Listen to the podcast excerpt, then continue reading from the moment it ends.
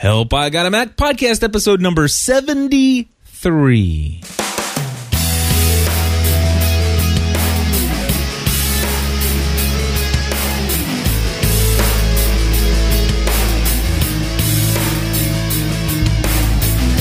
Hello, everybody, and welcome back to another episode of the Apple Pie Show.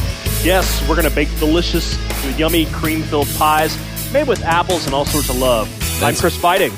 And I'm Cliff Ravenscraft. And actually, we're not going to do that. We are instead going to help share the love of all things Apple minus the pies. Really? Yeah, because it's the Help I Got a Mac show. Oh, man, I was hoping we were going to have pie. Uh, we can have some pie for dessert during the post show discussion. Anyway, hey, Chef Mark's in the chat room. It looks like he has a question for us this evening. We'll throw in the phone number in the chat room so that he can dial in. And of course, anybody else in the chat room, when I throw this number in, make sure you grab a pen and a piece of paper and take it down because you also can call in your live questions. But before we do that, I understand that there is all things, all kinds of things happen in the world of Apple that, of course, I am, I remain clueless to, and my great friend Chris Beiting is going to tell us all about it. Where do we start, my friend? I always scour the web for the greatest in Apple news for the past week. And I have a news story from today that Amazon introduced an iPhone optimized Kindle bookstore. No way! Yeah, responding to popular request, uh, Amazon today announced a version of its Kindle electronic bookstore formatted specifically for Apple's multi-touch devices and designed to supplement the recently released Kindle iPhone application. Uh, the optimized Kindle store uh, will allow people to browse more than 280,000 uh, Kindle formatted books, and it looks like all you need to do on the Kindle for iPhone app. There's a, a link to get books, and the new Kindle store will actually open up uh, in Safari on the iPhone or the iPod Touch. So it's pretty cool. Very, very cool. And and you know, um, in the original recording, for those of you listening in on the podcast, we had just had this conversation just moments ago. Either that, or I'm having a very bad case of deja vu. so uh, I just forgot to hit the record. No, actually, I, I hit the record button. We just forgot to plug in the recorder into the Yeah. mixer. So you weren't hearing me or you, really? No, you were hearing me very well. You just Oh. we weren't hearing you at all. Of course. Okay. Of course. And of course, that's the best part of this show because obviously Cliff's knowledge of all things Mac is somewhat limited.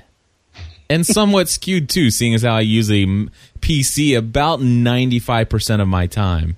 That's okay. I won't hold it against you. And I appreciate that. Although I will tell people, and I tell them all the time, if you're buying a computer, about eight or nine times out of ten, I'm going to tell you that a, a, a Mac is probably the way to go.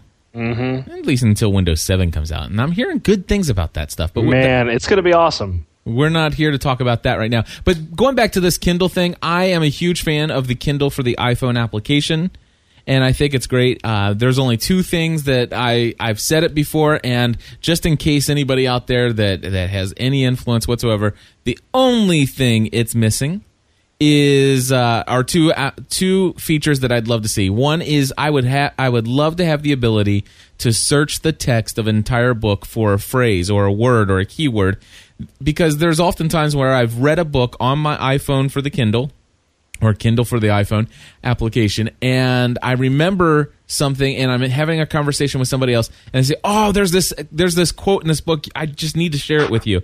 And there's no way to find it on that little thing. It, Yeah. It's just impossible. And of course, there's ways to bookmark pages on the Kindle for the iPhone. However, there's no way to highlight text. I would like it to give me the ability to highlight text because if it allowed me to highlight text when I bookmark a page, I'll know exactly why I bookmarked that page rather than having to reread the entire page to find the pertinent information I wanted to uh, recall later. Does, do you know if Stanza can do that or not? Stanza cannot highlight, as far as I'm aware. However, Stanza does allow you to search the entire text. Well, it might it might do it once you know 3.0 comes out. That's but, yeah.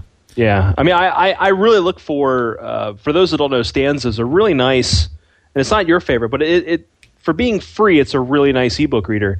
And Amazon actually, we talked about it last week, actually bought Stanza, and I think they're going to start to incorporate some some things from Stanza into Kindle at some point. Gotcha. Well, hey, let's move on to the next story. I understand you have something else going on. I got all sorts of things going on. Uh, yeah, the the next one is uh, Apple, and this is a little more inside baseball, but it is it is important to realize that Apple freezes Snow Leopard APIs as software nears final stretch. Uh, Apple this past weekend distributed a new beta of macOS 10.6 Snow Leopard that altered the programming programming methods used to optimize code for the new Macs, telling develop, developers that they were the last programming programming change. I can't read tonight programming change planning uh, ahead for, for the software's release. So what this basically means is any new behind the curtain features for people to create software with this 10.6 is over. So that means we're probably going to see a near final version in June at the Worldwide Developer Conference, and it'll probably come out this summer if I had if I have to guess. Gotcha.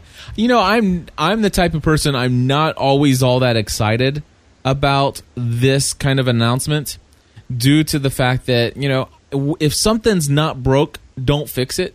And uh, you know, I was fine with Tiger, which was the operating system before Leopard, and it literally took me forever to upgrade to Leopard. And it wasn't until I found a program that was written for Leopard that wouldn't run on Tiger that I upgraded. And so I upgraded uh, my MacBook to Leopard just so I could have ScreenFlow, which, trust me, it was worth the money for ScreenFlow plus the cost of the OS just to have ScreenFlow. Yeah, typically Mac users are pretty fast to adopt the new operating system because it's kind of like an event. If you go to the Apple Store uh, the night uh, the software is released, like when when 10.5 came out, I was waiting in line with a friend of mine, and it's it's like waiting in line for a rock concert. You know, it's it, Apple's just funny that way that these people were waiting in line to give Apple 129 dollars to get this new OS. And that's not something you really see. I mean, you may see it with uh, Windows 7, but you don't really see people waiting in line to get a new OS. Yeah, I, I'm not. I'm not going to be in line with you there. Maybe iPhone three. You know, the the next generation of iPhone that has you know HD video recording or something like that. I'm I'm in line for that one.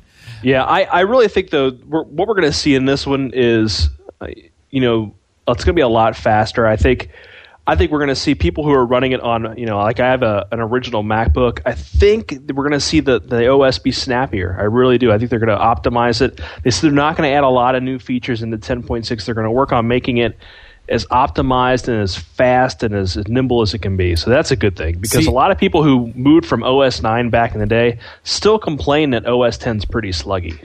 Yeah, and see, in my opinion, that should just be a a, a version release. Uh, that that shouldn't be an OS release. That should be just a version update. Well, I think the one big thing that they're doing is something called Grand Central, and it's not the the, the application that Google bought.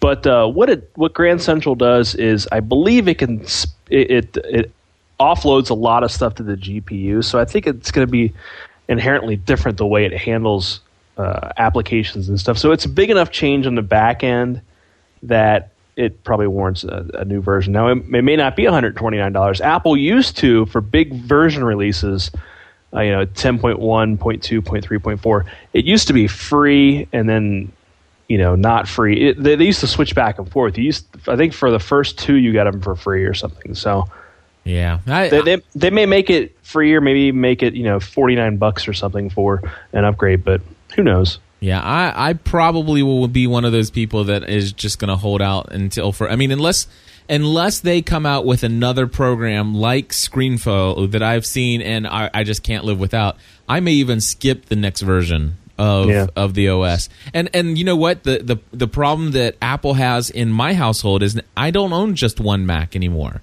So now it's two Macs. Yeah, well, you can get the uh, they, they have a multi-user license, mm-hmm, but it's more expensive. Right. So, so, but it's still it's still better than what Microsoft offers, which is oh, you have to buy a full version for each one. Well, that's not true. It, it's not better than what Microsoft offers because here, and, and, let me explain to you in my mind why it's not. Uh, because I still am running Windows XP in um, on all machines that I own that are PC based and I have not yet found a single piece of software that will only run on Vista. Not one. Well, that's because I'll I'll argue that that the uh, the Mac is the Mac operating system is a little more sophisticated than no, Windows. I'll, I'll, I'll give you, and I'll give you that argument. But what I'm saying though is a new operating system has come out a very expensive one at that. And I've I've elected to ignore the upgrade to the next operating system. I'm stuck with I've stayed with the ex, you know the the stuff I had existing that not broke, don't fix it kind of stuff, and everything that comes out. If a brand new piece of software uh, comes out from Adobe, you know, a, brand new version of. A matter of fact, I got it. I've got um, Photoshop uh, CE. Is that what it's called? The the biggest Photoshop program you can get. CS4. CS4. I've got CS4, and it was brand new, and it came out while Vista was the main operating system, and it runs perfect on my XP machine. Yeah, I, I think though what's going to happen is, and I'll speculate that this with, with Windows real quick, and then we'll move on. Sure. But but obviously Microsoft has a huge hurdle where they've had the support you know stuff from '95 and 3.1 and, and all that you know old school legacy code up up to now. They still have had to support that in some way, and I really think that Windows 7 is going to be uh, Microsoft's attempt to draw a line in the sand and say, look, all these old applications you're using, they're not going to run on the next version of Windows after Windows 7 because we're going to get rid of all that legacy code so we can start doing more and cooler innovative things. And that's kind of what's what's neat about the Mac is with 10.5 they introduced, you know, core animation and core audio, these really cool ways of, of running programs where developers can take advantage of all this really really cool stuff that's not compatible with the old versions but does these amazing neat things that that you've never seen applications do like like ScreenFlow. ScreenFlow is is you know screen capture software, but it does this really really neat thing where you can zoom in and it looks beautiful and you can uh, highlight certain windows and stuff like that. And it takes really big advantage of, of things like core animation to, to drive all that. Right. Yeah, I, I, agree, but I, I still think that there's the valid point that you know that it, the, one of the nice things is that I could stay an XP user for quite some time, and and even in Windows 7, from what I understand, Windows 7 is going to include Windows XP virtualization. Yeah, only on the higher versions of of um, of Windows 7, not like Windows 7 Home Premium or anything. I think it's going to be like Ultimate, and then whatever the business version is will support uh, Windows XP. Yeah, and so all the developers are going to not program for Vin- Windows 7. They're going to program for what most people still have, which is either a Vista or an XP machine, or for businesses who who have legacy up systems. Ah, I think next year is going to be the big the big change where developers are going to be like, okay, we need to take advantage of all this cool stuff. Yeah. So I think if they wanted to take I hope advantage, so. I'm, I'm hoping that's what they do. if they want to take advantage of of cutting out you the, cutting off the strings to the old way and, and, and kind of refreshing they should do that on the consumer side and not on the business side I, I think the business side should still have some backwards compatibility and, and stuff so i think that makes sense Yeah, I to, agree. to, to give the virtualization to the business side of things and for the home pc user say listen you know we're going to cut but the cost has to be a significant difference in my opinion. Uh, it has to be a lot cheaper to not have that backwards compatibility. Otherwise again i'll skip them And, and what's funny is people are, are are touting this, this backwards compatibility as something amazing and awesome from Microsoft. A lot of people forget that for the longest time when OS 10 came out, it came with Mac OS 9 and an emulator, so you could still run your old legacy programs because there was a huge change in the way the architecture works between OS 9 and Mac OS 10. So they had to have to let that had had to let people have that backwards compatibility, and finally they took it out when they made the switch to the Intel processors because you know those processors are completely different than what they used to be. Very cool. Hey, by the way, in the chat room, we want to give a shout out to uh, Mary and Murphy Martin, who are in the chat room, and uh, she said Mary says that her husband uh, Murphy is saying hello to us. So hello. Hello. All right. Uh, Apple requires iPhone 3.0 support for all new mobile apps. Explain this to me. Sure. Starting last Thursday, iPhone app developers will have no choice but to test against iPhone 3.0 if they want to guarantee their spot in the Apple Store. They've been warned that existing applications may be pulled if support breaks. So all those folks who are writing applications, if if they don't work on 3.0 and you don't have your app ready for 3.0, they're going to yank it at some point. Well, that Which- makes sense. I like that idea. Yeah, because everybody everybody and their mom uh, is going to download 3.0 the day it comes out and put it on their phone. Yes. And as someone who's running the 3.0 software, Beta 5, it's awesome. Have you? Oh, you have it. Oh yeah, Good. Oh yeah, you told us that. Yeah, it's great. Copy and paste is awesome. Yeah, I, I need to get in touch with my developer and make sure he's tested my GSPN.TV iPhone application against uh, 3.0. I guess, Sweet. which it's a pretty pretty um, pared down basic application RSS reader kind of thing. So I'm sure it'll work. But I'm sure. if anybody notices that it doesn't work after you upgrade to 3.0, please let me know. Yes, and finally, in related iPhone news, Twitterrific 2.0 is out. This is for the iPhone application, It is. and, Uh, then- and it's a free version. there's free, and then there's the ad-free version, the paid Okay. version. And uh, like Tweetie, it supports multiple accounts. Okay. Um, adding more to it though is uh, you can have a sources page with public with a public timeline, which is pretty cool. Saved searches and a list of current trending topics. And then what the really cool thing is when you when you go to type out a message, there's these little. It's hard to kind of describe unless you see it, but there's these little tabs underneath where you're typing Uh huh. not typing, but but where your typed results are coming in, and you can you can flip those those little tabs and change between a public reply and a, a you know a, a, an at reply or whatever they call that now, Uh huh. uh, and a direct message. So it's very cool looking UI now with with Twitterrific. So uh, as someone who has bought Tweetie and I'm using Tweetie on a desktop, you know I'm a little curious to see how Twitterrific 2.0 is on the iPhone. Yeah. Well, I'll tell you what. I love my Tweetie application, and uh, I I don't. Even, I I think that you know Twitterrific had this big significant jump. They were the first in the game, and and both on the desktop application, the iPhone application, and I'll tell you what, they got surpassed very quickly with with all this other stuff that was out there, and uh, it'd be hard to get me to switch. Although, um, you know, uh, I don't even know if I'll check it out. Honestly, I love Tweetie. There's Uh, nothing, yeah. there's nothing I there's nothing I can't do that I want to do on Tweetie. In fact, does I wonder if 2.0 have they said that it's going to be able to ping ping.fm? Uh, no idea. Yeah. Someone in our chat room is saying Twitterrific 2.0 is the best Twitter iPhone app right now, and I'll try it. I mean, you know, I, I've paid for Tweetie, and this is the great thing about competition is that Yes. now now uh, Loren at, at atebits who makes Tweetie is now going to go back to the drawing board and go, okay, here's why Twitterrific's so awesome. Let's let's incorporate similar features, but maybe make it even better. So. Yeah. This is a good thing. No, I, I agree. Yeah, I am all for um, I am all for competition, and I hope that it is as awesome as awesome can be. I, I still, un unless somebody says, "Oh, wow, it's got the ability to do this," and then I go, "Oh, that'd be nice."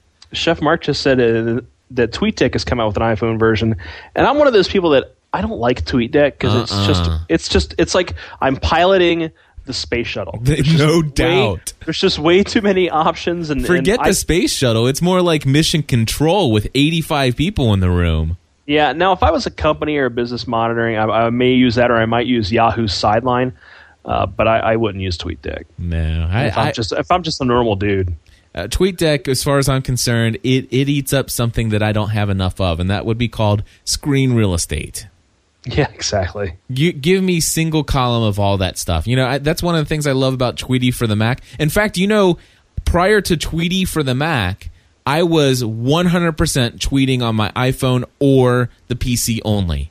In fact, because of that, I hardly used my Mac for anything unless I needed to go somewhere, my, my MacBook, and I needed to be portable. But you know what? Now that Tweetie for the uh, Mac has come out, I am using that almost exclusively for for my Twitter twittering outside of using the iPhone, which I hate to use type on the iPhone by the way. So I am using my MacBook goes with me and stays open on my desk almost all the time just so I can Twitter. And so it's Yeah. it's making me uh, it, it, it's you know I, I said at the beginning of the show either maybe this time or maybe the last time I can't remember if it got into this one or not but I said I use a I use the PC about 90 95% of the time. I bet you I'm down to probably about 80% of the time using a PC and now 20% using the time uh, of the time using a Mac because of that one application. Yeah, when I first got Tweetie, I, I was able to use Tweetie for the iMac or the iMac, Tweetie for the Mac uh, in private beta, which was pretty cool of them to, to, to, include me in that. And I hated it at first. I was like, I don't get this. This isn't. Why is it opening up another window for new messages and stuff like that? And now that I use it, it's like, oh man, why was I using Twitterrific? It was so limited. It, it, it's I just love it. It's awesome. Yeah, and uh, Chef Mark says I like TweetDeck because I can follow my closest friends without having to unfollow everyone else. And he's talking about the the ability to filter uh, through your contact list. So you can actually say, "Hey, I want to create a filter group where you only show me these people." And that that is uh, it's, well, it's filtering and grouping two different things. I understand, but technically, you understand what I'm saying. You can create a group uh, or a tab or a whatever of a, a column, if you will, uh, where it only shows you the people that you choose, and that's kind of neat. Uh, and you know that's a feature that I hope they would build into Tweetie, uh, or you know what? I hope that's a feature that they build into Twitter. I want to create groups inside Twitter. Yeah, they they may do that as like a if there's a if that's a case to charge for premium Twitter, I'll pay for it. That might be it. I mean, you know, two or three bucks, or or do like Flickr does, where it's like twenty five bucks a year, and you get Twitter Pro or something. Yeah, I'll pay for it because you know right now I have five, maybe six Twitter accounts. I have one for everybody, which is Twitter twitter.com slash gspn by by the way everybody and chris is twitter.com slash beiting b-e-i-t-i-n-g mm-hmm. anyway um so i have that and then i have one that's called gspn super secret which is uh, it's it's a Twitter not secret anymore. I know. Well, you can follow it if you want, but it, uh, the thing is, is I use that to only follow local people, like friends from church and other friends that are local, and that way I can kind of see what's going on locally. If somebody's going to lunch and they say, "Hey, I'm getting ready to head here. Anybody want to have lunch?" I can kind of keep an eye on that and yeah. and that's kind of neat. And then of course, if I ever hit reply, I always reply using my GSPN account and I, and I have I, other accounts like that. I uh, I'm selling my PlayStation Three. What's that? I said I'm I'm selling my PlayStation Three, and uh, I put it up on Twitter, and I actually got someone to buy it. So Twitter has actually made money for me. Absolutely, oh, dude. Um, just today, I, I, don't know if you saw my. Now you know what? There, there's another podcast, another tech podcast out there that that usually gets a hard time every time they talk about Twitter, and then they say, "Hey, we're never going to talk." You know what? As far as I'm concerned, you know, sure, we're the Help I Got a Mac podcast, but I love Twitter, and if people don't like it, I'm sorry. Yeah, and you know what? It's an application that we use on our iPhones and on our Macs, and and I love it. Yeah. So, so anyway, I want to share with you um, something that was really cool. So the other day, I was on Twitter, and I did a search for Heil PR40 on Twitter on the search Twitter search site. And that is your microphone that makes you sound super awesome. Absolutely and I wanted to find anybody who was talking about it. So I searched for folks out there that were talking about the Heil PR40, and I use my um, I use an account called Follow GSPN. See, I, the thing is, is when I'm out there and I'm actually advertising, I don't want to use at my my GSPN account to say, "Hey, so and so, I saw you're talking about the Heil PR40. I have those on sale. Email me and I'll give you the price that you can't beat anywhere else." You know, I don't want to keep filling up my Twitter stream with uh, you know with all my, the people who are following me with those kind of messages. So I use so they get that from an at reply that where my username is at follow GSPN. And if you go to the profile, it says, don't follow me here. Follow me at twitter.com slash GSPN. I just use this for advertising purposes. Hmm. And so I, that's how, that's how I use Twitter. And uh, basically, as a result of that, um, I was searching and I, I found a guy and um, he's interested in buying a Heil. But check this out. It, Lee wrote me an email earlier today. He says, Hey, Cliff, it's your fault. But now I'm subscribed to your wife's podcast titled The Full Time Mom. This is such an awesome show, especially the current episode number 82 if you hadn't tried to sell me a Heil PR40, I would have never known about GSPN. I don't watch TV, so the other podcasts don't a- interest me, but I love Podcast Answer Man and Full Time Mom. They're amazingly entertaining. Keep up hey, the great work. A little little splash, uh, little splash action. Nothing wrong with that. That's right, man. So I that, that's what I love about Twitter, you know. And and I found a way to use Twitter and to quote unquote. Uh, you know, follow up on people who are talking about podcasting without kind of, you know, bothering everybody with my, you know, sales promotions online. Yeah, Twitter Twitter's as much as you want to put into it, really. It is, and there and there's a lot of good stuff you can do with it. All right, so anyway, Twi- Anyway. Twitterrific 2.0 for the iPhone. I'll tell you what, we want your reviews. This is Yes. your. We're, we don't usually give out homework here on the Help I Got a Mac show, uh, but for those of you who are getting ready to to go on summer break, you know, you're you're getting ready to take your last final for the college semester. You know, here's a little homework for you to keep your mind well greased and oiled and ready to go.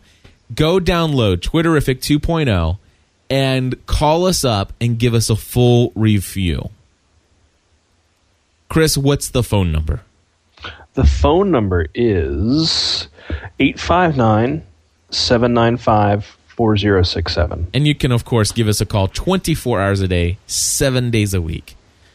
365 days a year. Exactly. All Unless right. it's a leap year. So we have a call coming in right now, and I would guess that it's probably Chef Mark. Is that you, Chef Mark? Hey, how are you guys doing? Never been better. How you doing?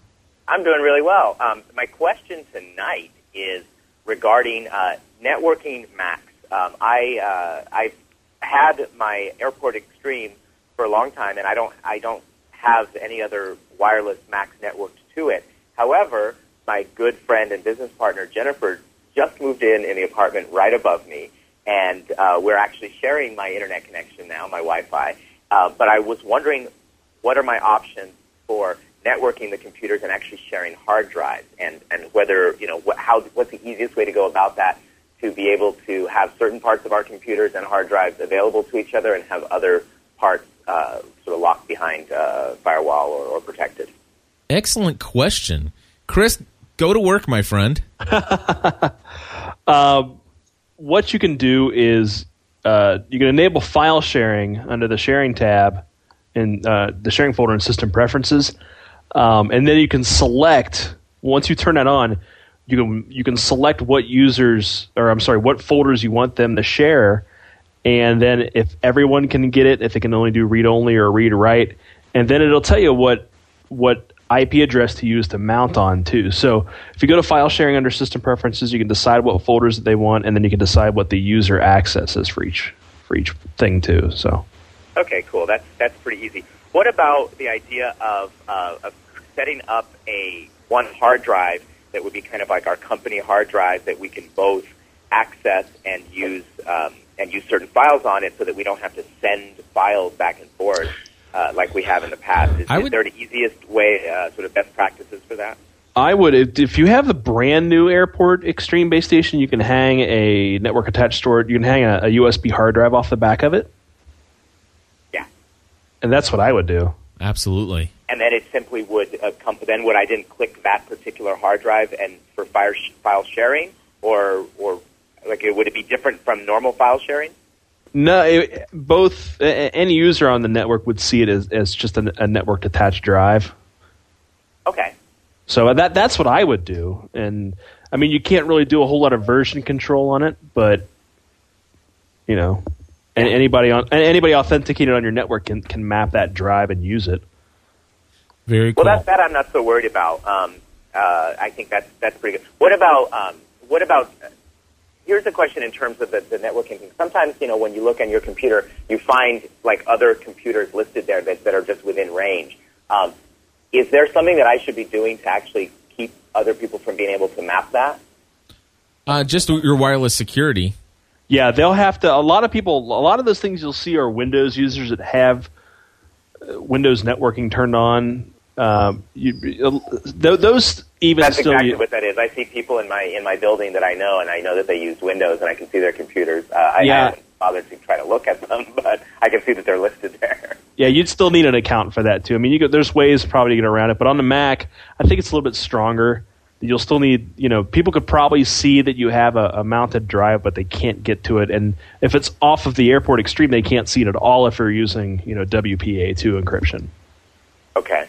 And then the last little question there is about using uh, sharing printers. I know that the traditional way of sharing printer would be to plug it into the back of the Airport Extreme, and uh, I wonder if I could do both the uh, a networked hard drive and the printer um, using that, like a wired printer. or if I would Yeah. have to use a wireless printer. No, according to Apple, you you can hook a little hub up to that and put both of them on there. Now, it is. Uh, I've never had really really good luck doing uh, printer support through an Airport Extreme, um, especially in a mixed environment. So if you have people on a on a Windows machine, it may be a little hairy. Generally, on all Macs, it's pretty good. Yeah, we're we're both using Macs. I mean, I have a Windows Windows machine, but I have it sort of living by itself, and it has its own printer uh, here in my little desk setup. So it's it's I, I when I first got my Mac, I struggled with that, and I just said, "I'll forget it. I'll just do it. You know, just do it the old-fashioned way." Um, so so if I need to share files between my Mac and my PC, I do it the old-fashioned way by emailing. Uh, you know, things like that. Um, and then the last little bit is if we do have a wireless printer, which we do, um, would you just set it up on the on the home base station? Uh, because, uh, for example, Jennifer has a wireless printer and it's and it's slaved to her computer. Uh, but we would will we just set it up on the on the airport extreme that that's Well, in my it, apartment? if if the printer is, is has built-in wireless automatically, you you don't you all you would need to do is I think all you need to do is set up the the printer to, to, to connect to your airport wirelessly, and then Bonjour will take care of the rest of, of connecting your computers to the printer through the network. Okay, so you basically just set it. You just turn them on and then let them discover each other. Exactly. Okay, great. So, gee, Macs are so simple. On paper. on paper. In, in theory. Hey, believe me, I know. I've tried it in many ways, you know, and I'm not I'm not a fanboy. You know me. I am not a fanboy. But yeah, a lot of a lot of a lot of new higher end printers have built-in wireless cards in them automatically. So uh, I would go that route if you can, because most of the time it's going to be real easy to set up. Yes. Yeah, that's the kind that that's the kind that we have. We were very lucky when we were um, when we were audience guests at the Martha Stewart show when she had her blogging show. Uh, we all got we all walked away with HP wireless printers. Nice. Oh, nice. Yeah, now, what, yeah. now one of the cool things I, I, I know you're. I, I I don't know if you're a Mobile Me customer or not, but if you do have uh, your drive hanging off of your Airport Express, I think you can go through Mobile Me and access your drive. Yeah, no, don't we do not use Mobile Me. Okay, just let you know, just in case. But on my P- on my PC, interestingly enough, the the Apple software is always trying to get me to install Mobile Me, and I'm just like, that's ridiculous. on my Windows machine, Yeah. Well, it's for things right, like well- that. Like you can go back to your Mac and, and access your wireless hard drive and stuff. Yeah. So yeah. Well, cool. Thanks a lot, guys. That's been, Thank you, uh, Mark, I- for I've- calling I've in. the last several weeks on the Monday night, so I'm glad that I'm here. Very Right on. awesome. All right, catch you guys later. All right, thanks. So uh, next up, we're going to be taking a call here from. Uh, I'm not sure if it's going to be Mary or uh, Murphy that's going to call in, but one of the two are going to call in right now. But before we take their call, Chris, um, w- once they call in, we'll put them on hold for a moment. Uh, but can you go ahead and uh, read the question from Eric Fisher? Sure, it's more of a statement than a question, but right, yeah. I, want I want to talk about it. He says, "Forget the iPhone. Check this out. I'm seriously consi- considering getting one of these." And uh, he says, "Does anybody have one, or help me discuss the pros and cons of this?" And what it is is something called a Peek. And what the Oh, device, yeah. what the device does is uh, you can do some Ping FM stuff. You can go and you can check. Basically, it's like an email. Uh, it's like a smartphone, but there's no phone, and all you can do is really like email and SMS on it. And uh, the the app, I think the, the the little hardware device is normally about eighty bucks, but you can get it for fifty through Ping FM, and I think it's service for twenty bucks a month. And he's wondering if, if it's good, if it's bad, what what we think of it. And I think if you had like a really really simple uh, cell phone and you didn't want to jump in with an iPhone or a BlackBerry and you didn't want to pay that thirty dollars a month uh, for data and you just wanted something to check email, I don't think it's a bad thing, but it's it's definitely not for me. Yeah, it, I would say the same thing. I've I've seen the Peek ever since it very first came out. Uh, it was pretty exciting. I think what it would be great for uh, would be probably like a high school student, somebody that you know maybe isn't going to be getting their own iPhone with sixty dollar a month data package. Uh, but yet they've got you know maybe this Peek device that allows them to check the email on the go and, and do some SMS messaging. Yeah, Uh, and it uses T-Mobile's network, which really, if if you got a high school student, I think you can get like a sidekick Yeah. for the same amount of price. I mean, and it's, and it's a phone, and you can do email on it. So Yeah, I, I personally I, I feel like it's it's it's a very limited uh, functionality piece of equipment, And and you know, as far as forgetting about the I, I now I'm not saying that it's not viable. In fact, I know some of our listeners who do have one of these. Now, And- if it had if it had a web browser on it, and if it was just like an internet device and Mm-hmm. it had no phone, yes, then and for the same price, then that would be a pretty sweet little little little exactly. device. But it, it is very limited in that it's Yeah. only going to be doing email and SMS. Yep. Yeah, so uh, there there won't be any ebook reading on it. There won't be any kind of uh, calculator functionality. Nope. Uh, you're not going to have your contacts or your calendar on it. Uh, I mean, Twitter. You're not going to be twittering. Uh, so so yeah, there, this thing is. I mean, as far as forget the iPhone, I, I think that that's an unfair comparison. Uh, but maybe forget the I don't know. Jitterbug. The, yeah, forget the jitterbug. Go with the beat. All right. Did you want to read some of the things that other people had responded? Uh, what, what's Chris K got on here? Sure, just one more from Chris, from Chris K. I was looking on Apple's website and I saw the pre-order option for The Sims 3. Personally, they can make a game called "quote paint drying," and that would be more entertaining for me than The Sims. But that's neither here nor there. In the system requirements, the OS required uh, is 10.5.7, and the release date is June 2nd. Since we're on 10.5.6 now, it sure looks like to me that we're getting an OS upgrade sometime in May. And the rumor is it's going to be out probably by the end of the week, if not the beginning of next week.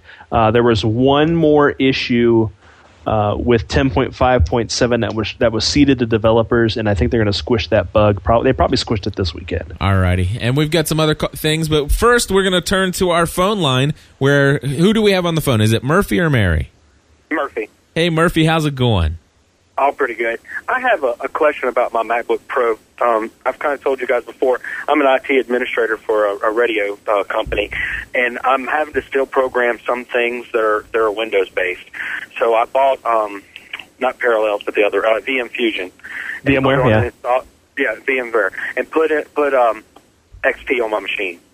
Um, and I run it, but the problem is when I need to program like switches or I program some of our other little devices, it when I try to program a static IP, it's still picking up on something else besides um, the IP address. It won't even pick up anything that I'm trying to program. Like if I try to ping something on the Windows side, it will not ping anything.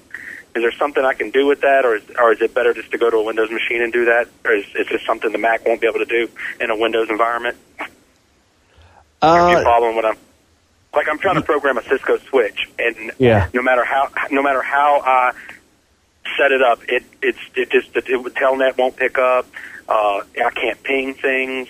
I mean, it's just I'm just wondering if that's something that the Mac just won't be able to do in that Windows environment. Well, um, what I'm thinking is um, VMware. I know sets up some kind of NAT. Uh, Right. Yeah. If you try to go straight through.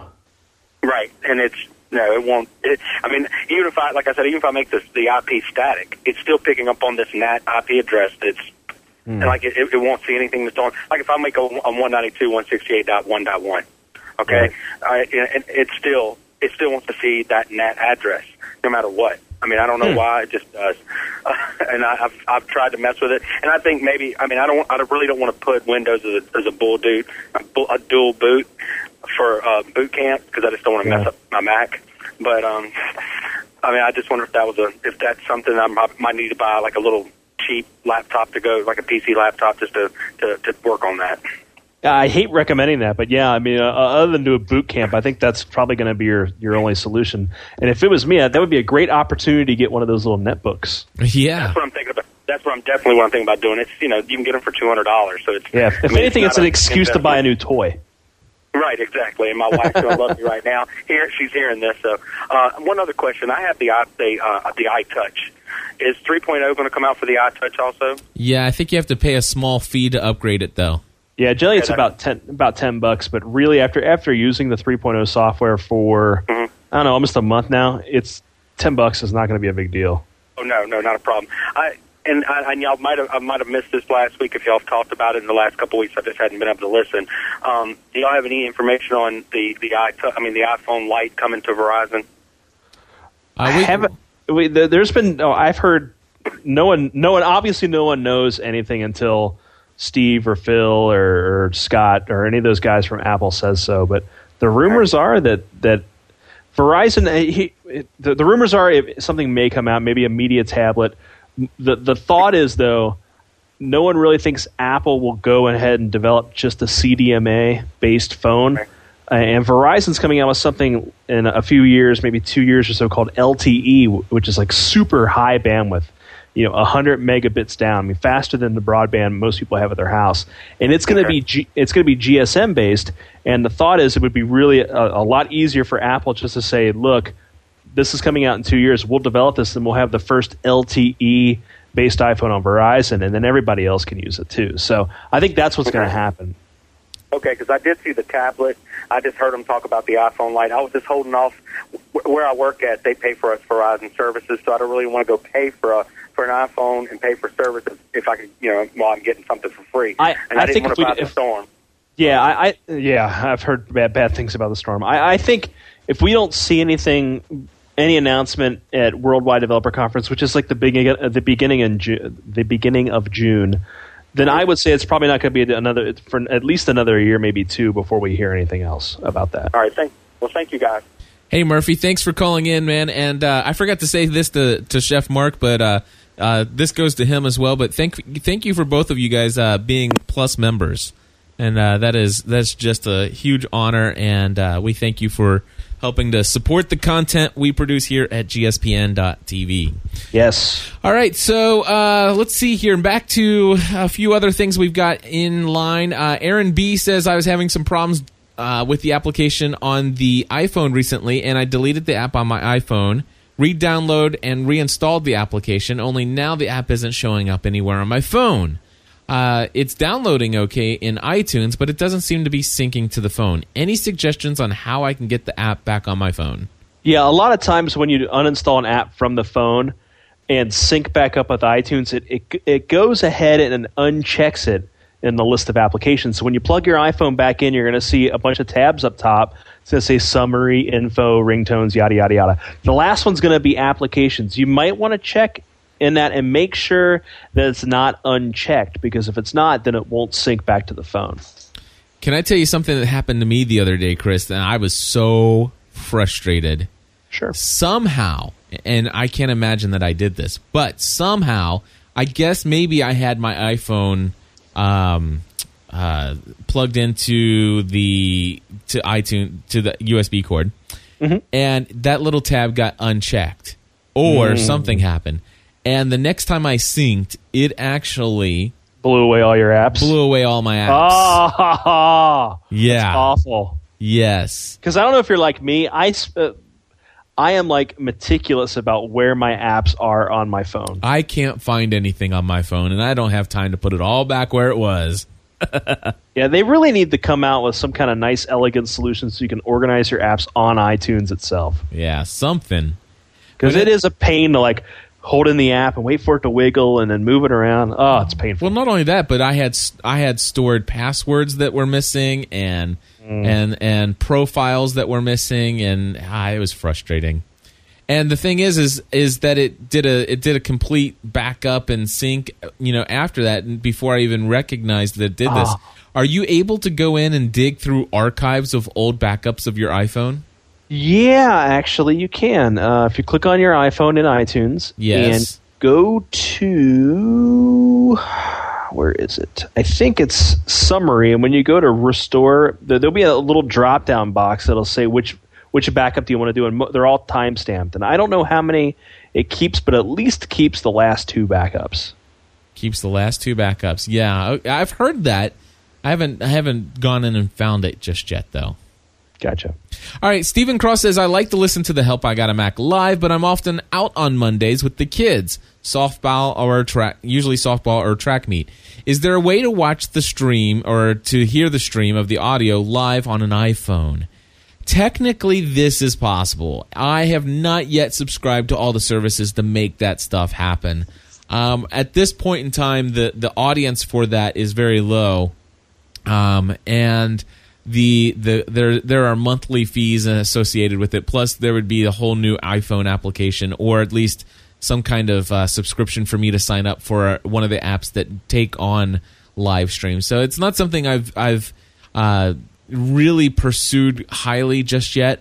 It's a shame that UStream can't do anything over 3G. Over 3G. Yeah. Well, you, you know what would be nice is if they had the ability to say, you know what, we're not going to give you the video, but let me deliver you the audio over 3G. Yeah, Ustream audio. Yeah, that would be perfect. Ustream, do that. I know you're listening. There you go. We'll call. I know. I know the CEO Bob Ustream listens and watches this show. So. Actually, it's not Bob. It's um. Oh gosh, not Brad. Uh oh. Now I can't remember his last name. His last name's not Ustream. No, it's uh Brad. Um, I can't think of his last name. But anyway, Well, you should email him and, and I suggest will. that. I will. That's a good idea. So anyway, I'll get in touch with Brad and, and see if there's any way that they can create like that. But I don't. I, yeah, well, who knows? Maybe anything's possible. You know, we got the Creation Museum to put in recycle bins. You, you know. Oh yeah. Yeah, we did a we did a uh, rev- we did a, my co-host DG for the About the Church podcast uh, gave his thoughts and feelings and review of his tour of the Creation Museum. And one of his biggest criticisms was the fact that he went to throw away a plastic bottle and he asked, "Where can I throw this?" And uh, you know, do you have any place I can recycle this? And they said, "No, just go ahead and throw it in the trash." and and so we had a big long discussion on the About the Church podcast. Well, guess what? Uh, we have people that uh, work at the museum that listen to our podcast. It got circulated through the through the channels there. They listened to the review, and by golly, they got recycle bins. Yeah, I, I think recycling is not a political thing or a religious thing. It's a. It's just you know it's something nice to do. Yeah, absolutely. Reduce your waste. Reduce the waste. All right. So, hey, Cliff and Chris, I've tried my. Okay, this comes from Chris Ross by from uh, Charleston, West Virginia. By the way, Nice. last week he called in and had some issues getting his uh, printer hooked up to the, uh, the to the Airport Extreme because his PC or his Mac both wouldn't wouldn't get it. So we told him to attach the uh, printer to his PC, share that device, and then uh, let Bonjour on the Mac find it. So this is what he wrote back. He says, "Hey, I've tried to set up my printer the way you suggested, but I haven't been able to get my MacBook to recognize my printer while I'm running through while it's running through my PC via it, the USB cable." You said to use Bonjour to set it up on my Mac, but I don't have that application and it doesn't seem to be on the airport CD for the Mac installation.